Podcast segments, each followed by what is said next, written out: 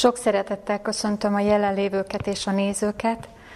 Az Isten tiszteletünk elején kérek mindenkit, hogy nyissa meg a Szentírás Lukács evangéliumánál. Lukács evangélium a 9. fejezetének 55.-56. versét olvassuk el. Egy nagyon jól ismert ige szakasz, mégis sok tanulságot rejt, nem csak az akkori időkben, hanem most számunkra is. Ezt néznénk meg a mai napon. Jézus egyik párbeszéde a tanítványokkal egy történés után. Tehát még egyszer Lukács evangélium a 9. fejezete 55.-56. versét olvasom. Jézus megfordulván megdorgálta őket, mondván, nem tudjátok, mi lélek van ti bennetek, mert az embernek fia nem azért jött, hogy elveszítse az emberek lelkét, hanem hogy megtartsa. Ugye, hogyha megnézzük magát a párbeszédet, és megnézzük a szövegkörnyezetet, biztos, hogy minnyáján olvastátok már a történetet. Jézus kiküldi a tanítványait, hogy készítsenek szállást neki, egy olyan helyen, ahol nagyon nagy elő, előítélet van alapjában véve velük kapcsolatban, mégis kiküldi a tanítványait, és a tanítványok ö, visszajönnek, és olvasnám az előzményeket is akkor innen az 51. verstől, lett pedig, amikor az idő elközelgetett, hogy ő felvitessék, eltökélte magát, hogy Jeruzsálembe megy. És követeket küldött az ő arca előtt, és azok elmenvén bementek egy szamaritánus faluba, hogy neki szállást készítsenek. De nem fogadták be őt, mivel hogy ő Jeruzsálembe ment. Mikor pedig ezt látták az ő tanítványai, Jakab és János, mondták, Uram, akarod-e, hogy mondjuk, hogy tűz szálljon alá az égből, és emésze meg ezeket, mint illés is cselekedett? És ezután mondja Jézus azt a pár mondatot, amit az elején felolvastam. Mi volt ebben a baj a tanítványok részéről, ezt vizsgáljuk meg, milyen buktatói voltak ennek a megnyilvánulásuknak, mert ugye látjuk, hogy Jakab és János milyen felháborodtak és megbotránkoztak egy dolog miatt, ami úgy tűnik, hogy Jézusnak nem volt megbotránkoztató. És megnézzük ezt az esetet, hogy miért is volt gond a maguk lelkisége miatt, Miért volt ez gond a továbbiakban? Miben gátolta őket, hogy felismerjék Jézus munkáját, ezáltal nyilván a saját küldetésüket és munkájukat is? És azon túl pedig miért volt káros és kóros, hogy egy ószövetségi történés nem jó helyen próbáltak alkalmazni.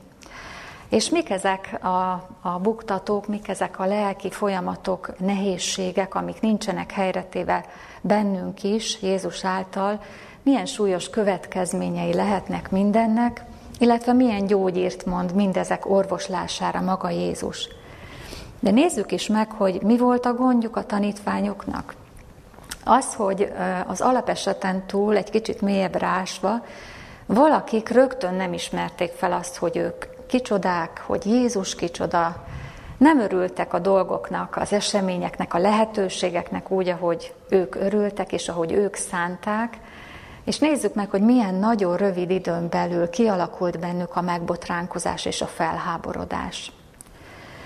És ha egy kicsit jól meg, jobban megvizsgáljuk, hogy vajon ez a Jakab megtanulta az életben, hogy ennek nem így kell lennie. Tanult-e Jézustól, tudott-e tanulni nyilván nem csak az, ez, ezután az eset után, hanem a későbbi tanítványsága során is, bár itt már nem volt sok idő, mert ugye látjuk, hogy ez közel fél évvel volt Jézus megáldoztatása előtt, megnézzük magától, Jakabtól, hogy ő megtanulta ezt, hogy ne háborodjon fel, ne botránkozzon meg, ismerje föl, hogy milyen lelkiség van benne, és kezelje jól Isten segítségével.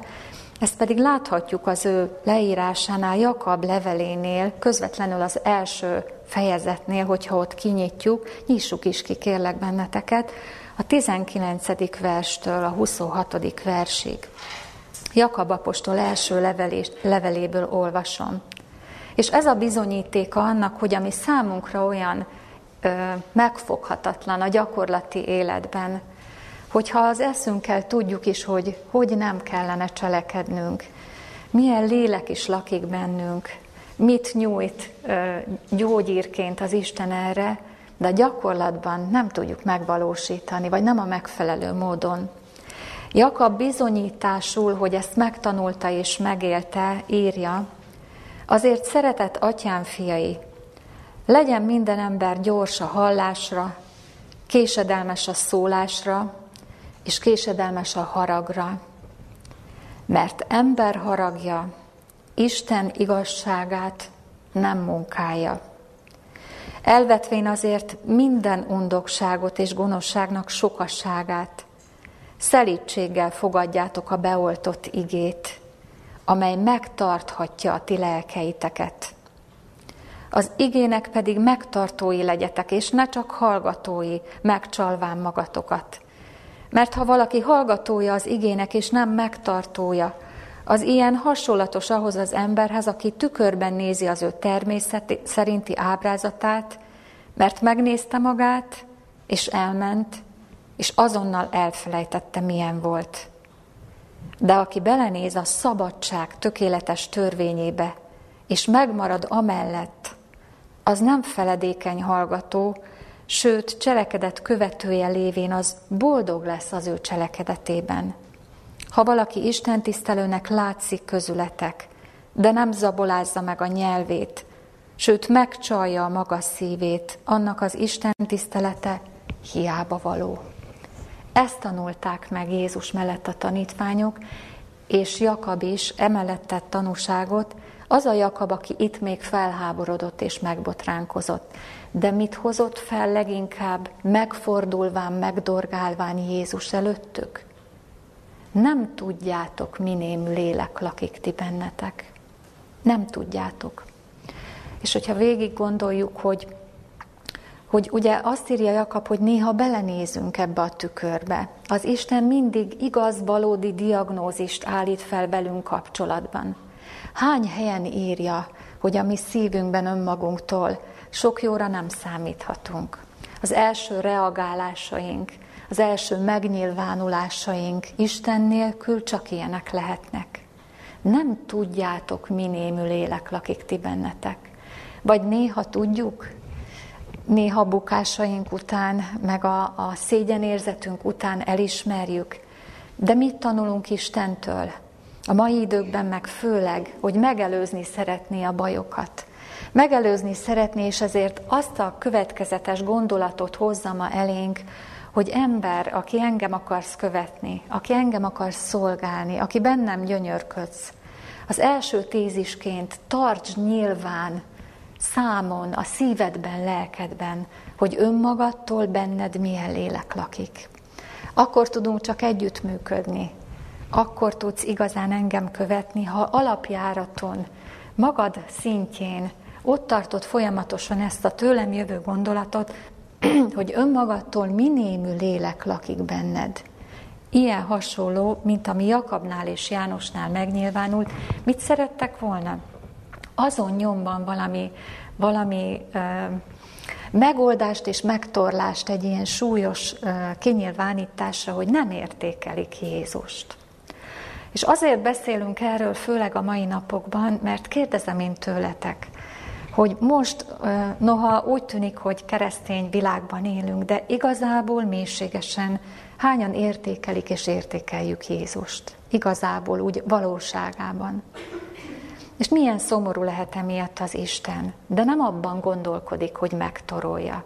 Hiszen azt mondta a tanítványoknak is, hogy hogy nem értitek, nem érzitek, nem, valahogy még nem a tiétek az, hogy, hogy én azért jöttem, nem azért, hogy kárhoztassak, hanem azért, hogy megtartsak. És ez a munka valami egész másból fakad, egész más tőről, egész más a megnyilvánulása, a dolgokhoz való hozzáállása, mint ami alapban a ti lelkiségetekből jönne. Nem tudjátok, minémű lélek lakik ti bennetek. Jakab apostol pedig következetesen leírja, és számot ad arról, hogy ő megtanulta. És azt mondja, hogy, és ugye mi is azt mondjuk, hogy minden igével élünk, ami az Istennek szájából származik. Így érdemes. De vajon minden igével élünk? A homlokterünkbe szoktuk mi például ezt tartani, amire itt felhívja Jakab apostol a figyelmet, hogy ember haragja Isten igazságát nem munkálja. Még egyszer, ember haragja Isten igazságát nem munkája. Kedves gyülekezet, az Isten nem azt mondta, hogy nem lesz az életedben olyan tényező, amit ok, ami okot adhatna a haragra. Nem ezt ígéri az Isten. És olyan jó meg, megvilágításban nézni, hogy mi az, amit az Isten ígér, és mi az, amit nem ígér. Soha nem kecsegtet a Biblia bennünket azzal, hogy mi olyan nagyon könnyű körülmények között fogunk élni, létezni, tenni, dolgozni, ami nem ad okot a haragra és a felháborodásra. Nem ezt mondja, Jakab sem ezt mondja, hanem azt mondja, hogy a harag az Isten igazságát nem fogja munkálni, és én abba tudok neked segíteni, hogy ez a harag, ami igazából, ha magadban nézel, megvan alapjáraton, ezt tud kezelni, ezt tud felülemelni. De hogyan? Jakab leírja, azt mondja, hogy ne feledékeny hallgatóként menj a tükör elé. Ne csak belenéz, aztán elfelejtvén azt, hogy milyen vagy, elmenj, és cselekedj a magad alapjárata szerint, a magad természete szerint, mert ez megcsalás, ez becsapás, azt mondja, hogy ez nem boldogság, és ez hiába valóság. Hanem az, aki győzni akar a harag felett, nem a tényezők között, hogy ne legyen az életében ilyen, még egyszer leszögezem, lesz ilyen, nagyon sok ilyen lesz, ami okot ad. Hanem aki igazából szabadulni szeretne, az nem a nem a körülményektől szeretne szabadulni, hanem ettől a belső természetétől, ami rabuladja a bűnnek, ami magától jönne. Nézd bele a tükörbe, fogadd el, mit mond az Isten, fogadd el a diagnózist, mi lakozik alapból benned, tudd meg, hogy mi némű lélek lakik benned, és ne engedj neki, hanem szemléld Krisztust, figyeld Krisztust, és ne ugord át, ne kerüld meg azokat a fájdalmas folyamatokat, ami rámutat a te gyengeségedre, hiszen ez a lélek munkája. Ez megnyugtató, testvérek. Ez a lélek munkája, rámutatni, hogy minémű lélek lakik bennünk. Jó esetben még akkor, amikor nem következik be ilyen bukás, mint náluk, hanem időben. És ne felejtsük el, hogy milyenek vagyunk, és ne felejtsük el Krisztus jellemét se. Itatódjunk át vele, szemlélődjünk, gyönyörködjünk benne. És a nagy küzdelmeinkben, amikor szívettépően áll ott előttünk a döntés, hogy vagy a saját indulataimat választom, vagy az Isten szép és igazságra hívó gondolatait többek között, mint ezt is, hogy ember haragja, Isten igazságát nem munkálja. És mi mellett fogunk dönteni? Emberi természetünk szerint képtelenség ezen felül emelkedni. Az Isten és a megtért tanítványok pedig azt mondják, hogy lehetséges Istennel. És ez adja az igazi szabadságot, ez adja az igazi boldogságot. Aki mindvégig álhatatos marad, nem feltétlenül a tantételek mellett abban is kell, szükséges, de mindvégig álhatatosnak lenni abban, hogy jól lássuk, hogy mi lakik a lelkünkben, és inkább válasszuk a Krisztusi megnyilvánulásokat. Az üdvözül, aki mindvégig álhatatos marad. Miért volt fontos Jézus szempontjából, hogy a tanítványokat ilyen módon megdorgálja?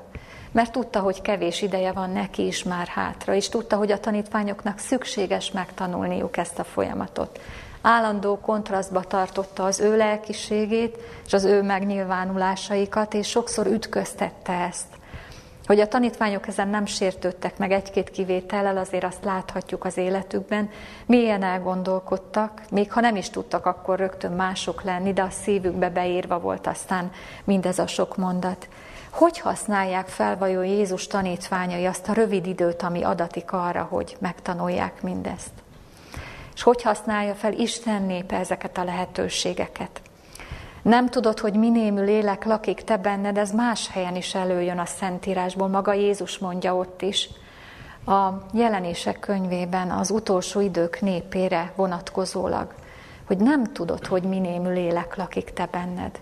pedig ö, időszabatot arra, hogy megtanuld, hogy helyes módon értékeld, hogy élj az Isten minden lehetőségével. Mikor is? Abban a kegyelmi időben, amíg még ez meg lehet. Jézus utolsó időben élő népéhez való szólásában nem feltétlenül az a gond, hogy, hogy vakok, mert vakok vagyunk magunktól, hanem az, hogy az időt nem arra használjuk, amire lehetséges. Hihetetlen becsben kell tartanunk az időt, kedves jelenlévők, mert az Isten arról beszél, hogy ad időt arra, hogy mindezekkel éljünk. De hogy mire használjuk, ez már rajtunk múlik. Vagy arra, hogy mindvégig álhatatosnak maradjunk, és a mi rólunk mondott diagnózis fényébe kérjük, vágyjuk, higgyük és elnyerjük az Isten segítségét és győzelemre jussunk, vagy valami egész más gondolatvilágot engedünk meg magunknak, amit itt láthatunk a tanítványoknál is, pillanatnyi körülményeknek a, a lereagálásában, vagy mint ahogy említettem is, hogy egész más szemszögből alkalmazni egy ószövetségi proféciát egy ilyen helyzetre. Nem súlyos hiba ez? De miért? mert nem Jézus lényénél voltak. Ugye ők mellette voltak, mint ahogy Jakab is mondja, hogy igen, lehet hallgatni az igét, lehet hallgatójának lenni, és mégis feledékeny hallgatónak lenni.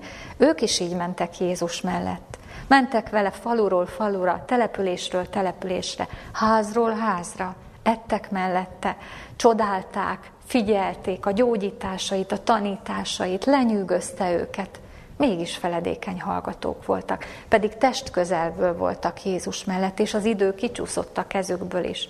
És, és ezért történt meg, hogy bukás volt részükről az, amivel rendelkeztek Jézus áldozata, áldozat hozatalakor, mert lehetett volna ez másképp is. És Jézus a Laudíciai levélben is arról beszél, hogy, hogy lehet ez másképp is, csak arra használod-e az időt, és azokra a lehetőségekre, amit én adok neked. Hogy miért súlyos ö, félreértés az, hogyha egy ilyen ószövetségi példát egy ilyen helyzetre alkalmazunk, azt nagyon sok esetből le lehetne vezetni, de én most csak egy konkrét dolgot említenék nektek, hogy azok, akik nem tudják hogy minémű lélek lakik bennük, vagy nem veszik komolyan, vagy elmennek a tükör elől, ami a szabadság tökéletes törvényét és boldogságát nyújtaná, ez az alap feléjük, azok bizony törvényszerűen az ige ismeretét is kisiklatják. Vagy azért, mert felületesen figyelik, vagy azért, mert nem magukra vonatkoztatják, vagy úgy vagyunk vele, mint amikor fiatalok vagyunk, és azt hiszük, hogy velünk nem történik meg, hogy idősekké válunk. Ugye ez is alapban benn van a fiatalságban. Biblia olvasó emberek is válhatnak olyanná, hogy azt gondolják, hogy velük ez nem történhet meg. De nézzük csak meg, és most csak visszautalok például Dániel könyvében, a 11. fejezetben. Ha megnézitek, egy véghetetlenül ö, részletes leírást ad az első részében, a 14. versig az Isten arról, hogy az Ószövetség ö, zsidóságának, az akkori népnek a, abban az időben, amikor már nem szól hozzájuk az Isten, milyen részletes kifejtést ad arról, hogy mik fognak akkor történni. Vajon miért adja ezt a számunkra fárasztó, érthetetlen, történelmileg utána nézendő ö, ö, témát? Miért írja le mégis? Azért, mert ha ők tisztában vannak azzal, hogy minémű lélek lakik bennük, és abban a borzasztóan nehéz folyamatban, amikor az ő országuk fölött ment két politikai hatalomnak a, a rivalizálása, a versengése, a, a, a szíveket, velőket megoszlásig hozó mindenféle hátsó szándéka. És nem értékelték azt, hogy ők még szabadságban élnek, vallásszabadságban, és nem töltötték be azt, ami az az idő adatot nekik. Akkor óhatatlanul belementek abba, hogy már, már politikai előnyökre vágytak. Nem az Isten ígéretei, valós ígéretei voltak a szemük előtt. Nem tudtak következetesen levonni dolgokat a maguk esetéből. Nem tudták ezt kielemezni maguknál. Ö, és mit ír erről Dániel könyvében? Egy mondatban, egy finom mondatban. a te néped erőszakos fiai fogják betölteni azt a proféciát, amiről 490 évben beszél. A te, a te néped erőszakos fiai.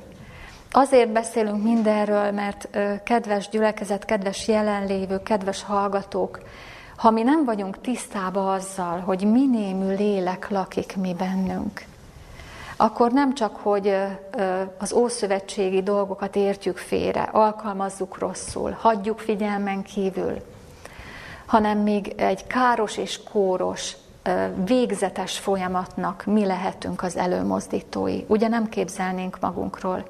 Péter se képzelte magáról, hogy Jézusnak az utolsó dorgálásai ahogy vette, sértődötten és figyelmen kívül bizony milyen nehéz helyzetbe fog kerülni. Péter sem vette komolyan, ők sem vették komolyan, hogy ők lesznek ennek a beteljesítői.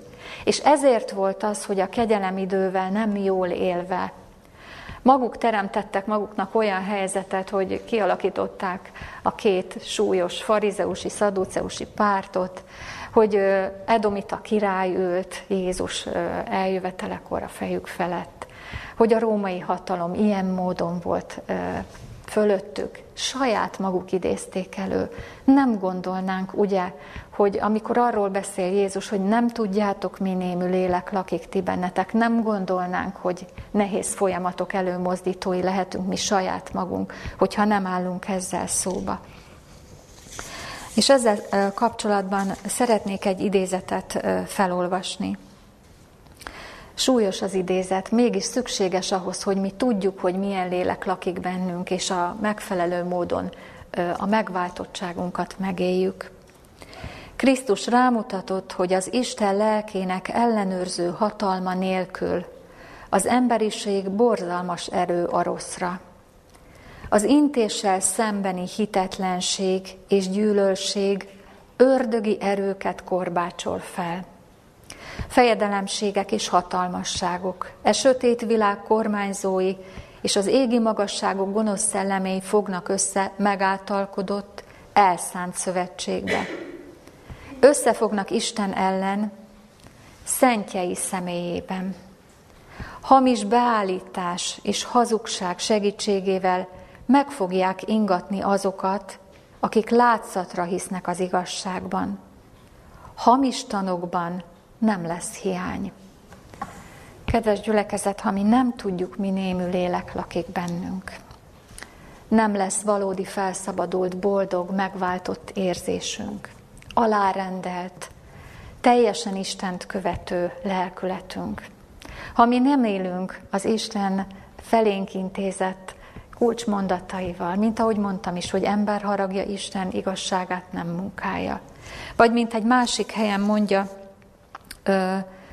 hogy Efézusi levélben Pálapostól, ez is egy kulcsmondat, hogy meg ne szomorítsátok az Istennek ama szent lelkét, aki által megpecsételtettetek a váltságra, a teljes szabadítás napjára. És ezért mondja, hogy minden mérgesség, fölgerjedés, harag, és lárma és káromkodás kivettessék közületek minden gonoszsággal együtt. Ha mi ezeket nem vesszük figyelembe, akkor nem fogjuk helyén értékelni, helyesen felmérni, jól hasogatni az igét magunknak. Ez az ige nem a miénk lesz. Lehet, hogy el tudunk ismételni bizonyos általános dolgokat, de a nehézségben, a zavarodottságban, a tanításnak mindenféle szelénél nem fogjuk tudni jól alkalmazni, és úgy járhatunk, mint Dániel könyvében, a népe erőszakos fiaiként, ha nem tudjuk, mi némű lélek lakik mi bennünk, ha nem kérjük erre az orvosságot. És még egyszer mondanám, hogy ez a, ez a diagnózis, amivel vagy szóba állunk, felmérjük, így kelünk, így így járunk, így fekszünk, hogy tisztába vagyunk vele, hogy az Isten mit mond rólunk nélküle, vagy elfogadjuk tőle, és akkor kifinomult ö, olvasásunk lesz. A lélek meg tud velünk értetni dolgokat, tud vezetni bennünket. Melyik lélek? Aki rá tud mutatni a hiányosságainkra. Az első és kulcsfontosságú munkája ez. Amit nem érdemes kikerülni, akármilyen fájdalmas. Jézus azt mondta, hogy néha olyan, mintha levágnák a kezünket, kiválnák a szemünket, mert annyira idegen a belső lényünktől. De inkább tedd meg ezt. Inkább tedd meg ezt, és így vedd fel a harcot.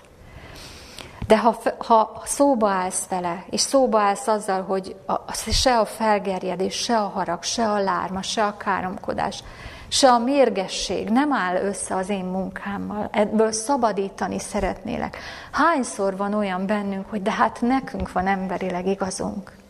Erre mit mond az Isten, hogy ez a fajta igazságotok, ez úgy önmagában olyan, mint a szennyes és megfertőztetett ruha.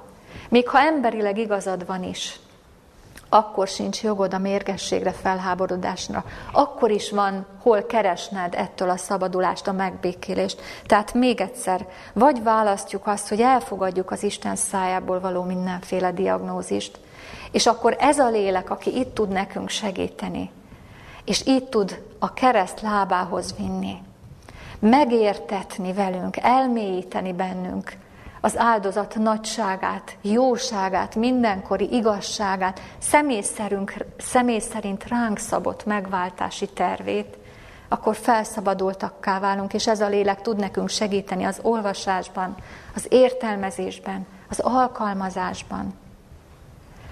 Akkor meg tudja velünk értetni a mi ö, helyzetünket, és meg tudja láttatni velünk Krisztusnak az igazi munkásságát is. Vagy ha nem állunk szóba ezzel, és nem, akarunk, nem akarjuk elfogadni minden esetben, hogy minémű lélek lakik bennünk, akkor mindennek az ellenkezője történik, akkor is, ha ez most idegenül hat és hihetetlenül úgy, mint az, hogy valaha mi idősebbek leszünk. Mert akkor nem fogjuk, ha, ha léleknek ezt a munkáját nem fogadjuk el magunknak, akkor tényleg azt hisszük, hogy majd mi helyesen fogjuk tudni értelmezni az igét hogy a lélek ebben fog majd tudni nekünk vezetni. Hogy megfelelő helyen fogjuk alkalmazni a megfelelő dolgokat. Tényleg ezt hisszük, testvérek? Vagy elfogadjuk Jézustól, hogy ha nem veszed figyelembe, hogy minémű lélek lakik benned, akkor nem érted meg, hogy én miért jöttem erre a világra. A másik dolog pedig, amit szeretnék megkérdezni, illetve elmondani itt mindenki előtt, így, így az utolsó végidőre vonatkozólag is, amiben mi élünk. Hogy vajon nekünk azt mondja az Isten, hogy nem lesznek nehézségeink? Tudom, hogy provokatív a kérdés, de fel kell, hogy tegyem ahhoz, hogy tisztállásunk. Nem lesz igazságtalanság ebben a világban? Nem lesznek összefonódások hátsó szándékkal, érdekek, máshogy mutatva az emberek felé. Nem lesz olyan hatalom, ami nem lesz leleplezve egészen Jézus eljöveteleig. Vagy emlékeztek, mond ilyet, hogy, hogy adaték néki hatalom, mind végig. Kedves jelenlévő, kedves hallgatók, ha mi az élet mindennapi dolgaiban a felgerjedést, a haragot, a lármát, a mérgességet megengedjük, hogy fogunk olyan időben megállni, amiről következetesen tanít, készít bennünket az írás. Olyan időkben, amilyen még nem volt. Hogy fogjuk kezelni a magunk dolgait? Mert ugye a mérgesség és a harag és a lárma és minden efféle további dolgokat gerjeszt az emberbe, nem segíti a tisztállátást. Hogy fogunk mi alázatos szívvel állni meg? Megvetés, meg nem értés, igazságtalanságok tömkelege. Közben az egész világ elámított mi volt a közben? Hogy fogunk mi megállni? Mire hív bennünket az Isten? Készít bennünket most is, ebben az időben is. Ember, a mai időben, a mai nehézségeidben figyeld meg Krisztus munkásságát, tanuld meg tőle, Enged, hogy megtanítson. Ahhoz, hogy egy ember számára Krisztus mindenek felett való legyen, ahhoz idő kell. Vállald be, hogy nem rögtön érti meg. Ehhez a bevállaláshoz neked nagyon sok kárt kell szenvedned. Nagyon sok kárt. Nagyon sok lemondást, anyagilag sokszor, egzisztenciálisan, a hírnevedet is sokszor befeketítik egy munkaközösségen belül, egy családon belül.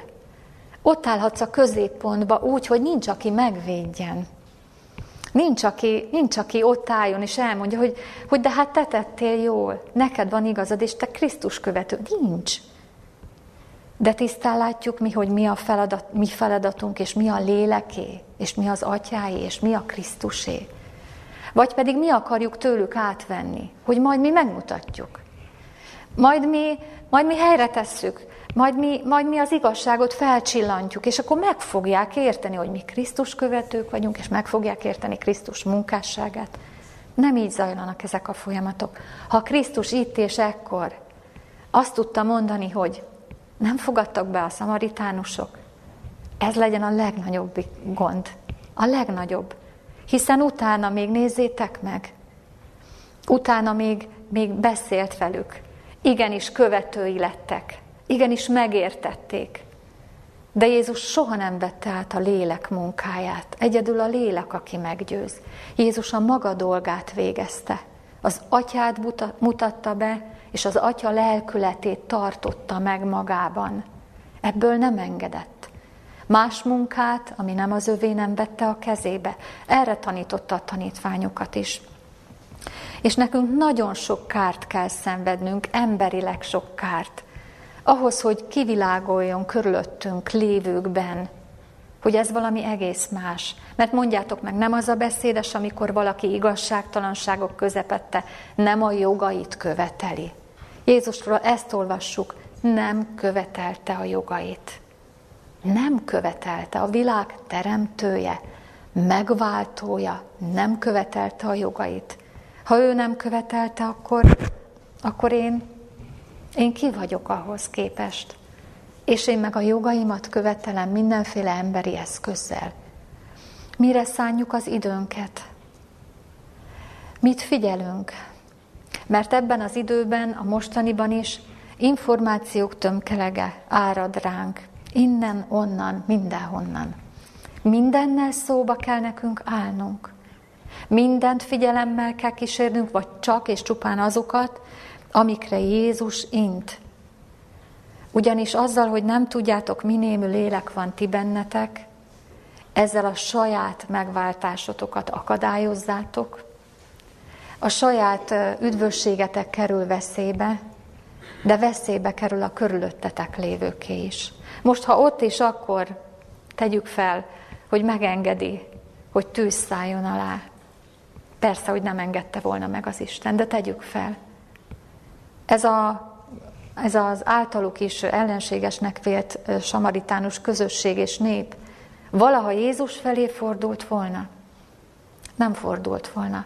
Nem csak a mi üdvösségünket akadályozzuk, ha nem tudjuk, hogy mi némű lélek van mi bennünk, hanem a körülöttünk lévőkét és az eseményeknek a sodrát is mi fogjuk rossz felé vinni.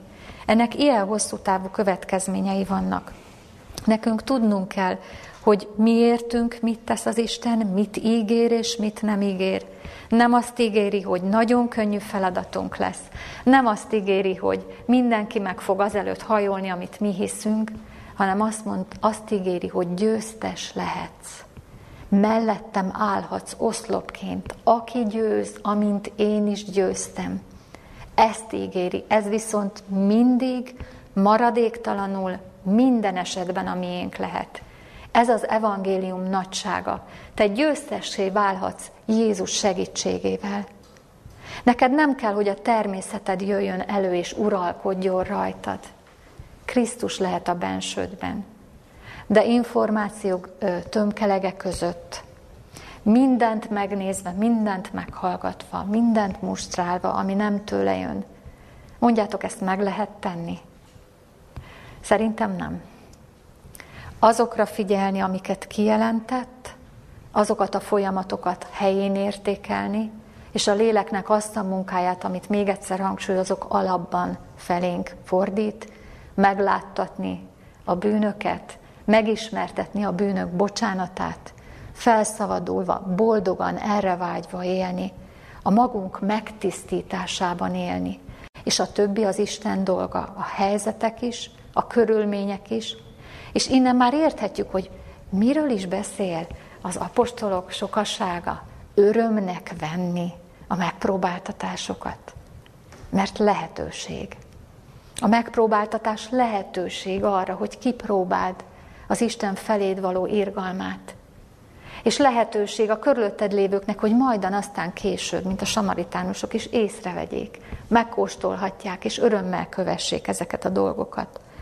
És akkor így érthetjük meg, hogy Péter is, aki ugye a tanítványok közül szintén egy, egy ilyen heves természettel bíró valaki volt, miért is ír az első levelében, és itt kérlek is benneteket, Péter első levele második fejezeténél nyissuk ki a Szentírást. Mert Péter is következetesen ír azokról a dolgokról, amikre figyelni kell, és amikre nem kell figyelni. Második fejezet 11. versétől olvasom. És figyeljétek meg, hogy egy római iga alatt, rabszolgatartó társadalomban, őrült diktátorok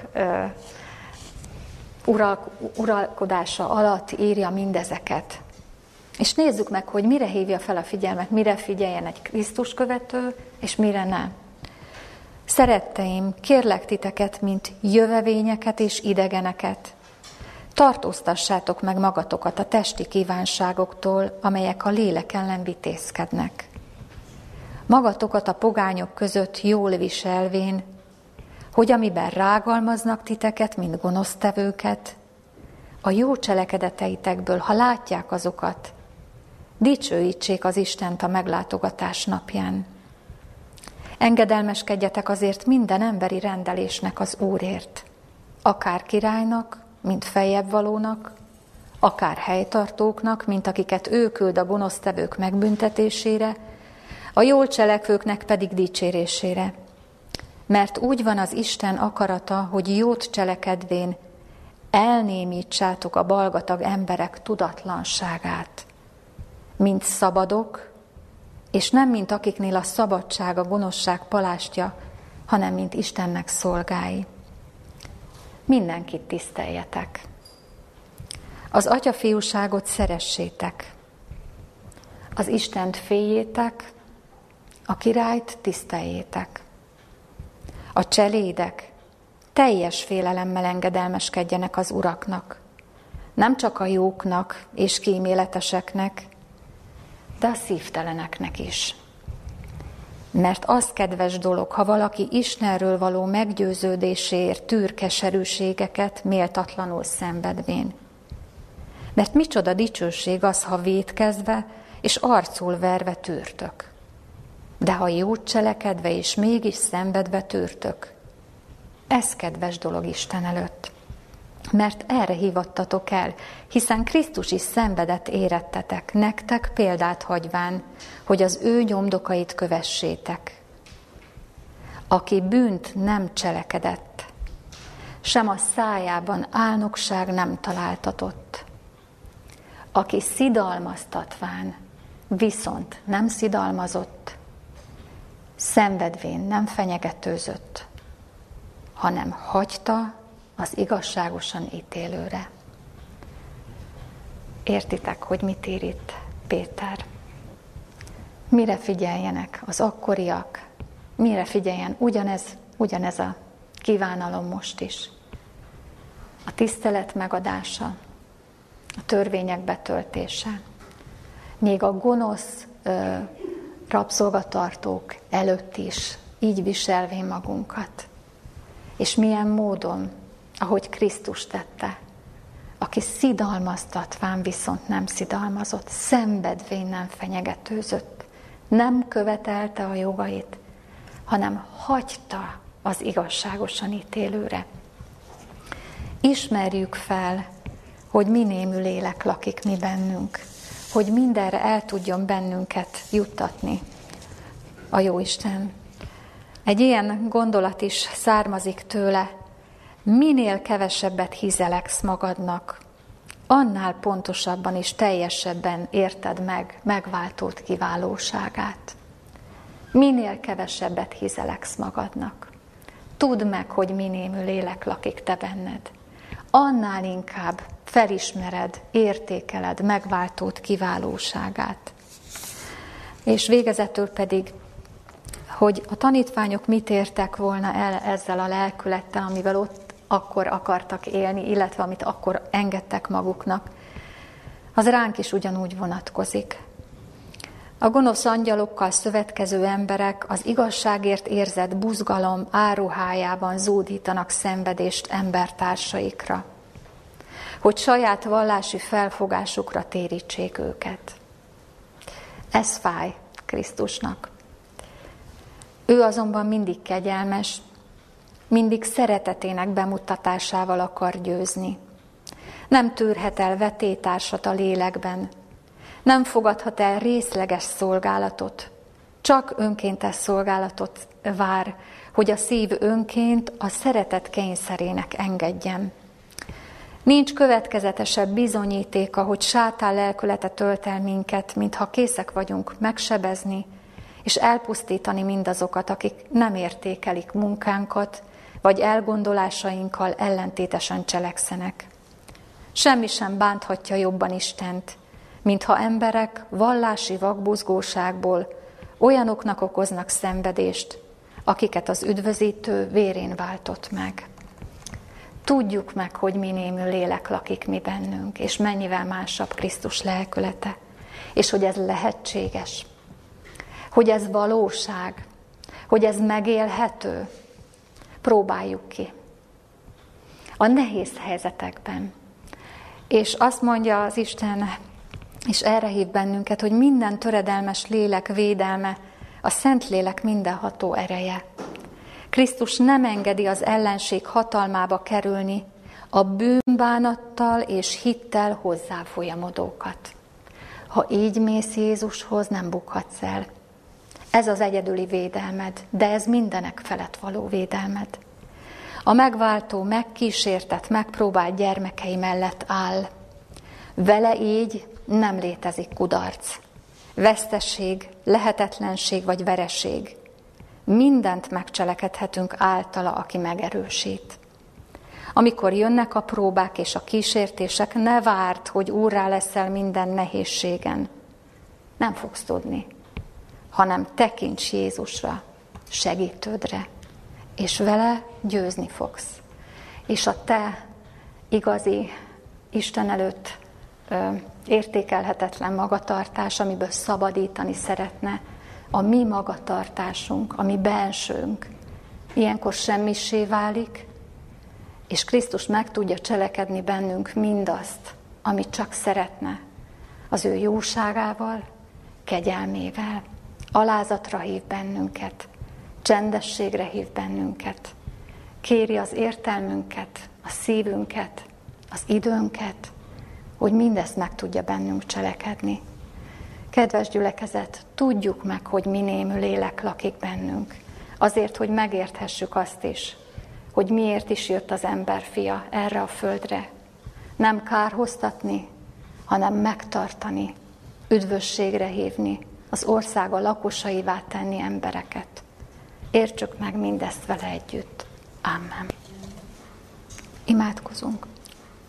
Jóságos mennyei atyánk, hálás szívvel köszönjük neked, hogy melletted nem kell becsapottnak lennünk, hogy amikor rád figyelünk, akkor biztosítasz bennünket a te jó akaratodról, és megmutatod a dolgok sorrendjét, valódiságát.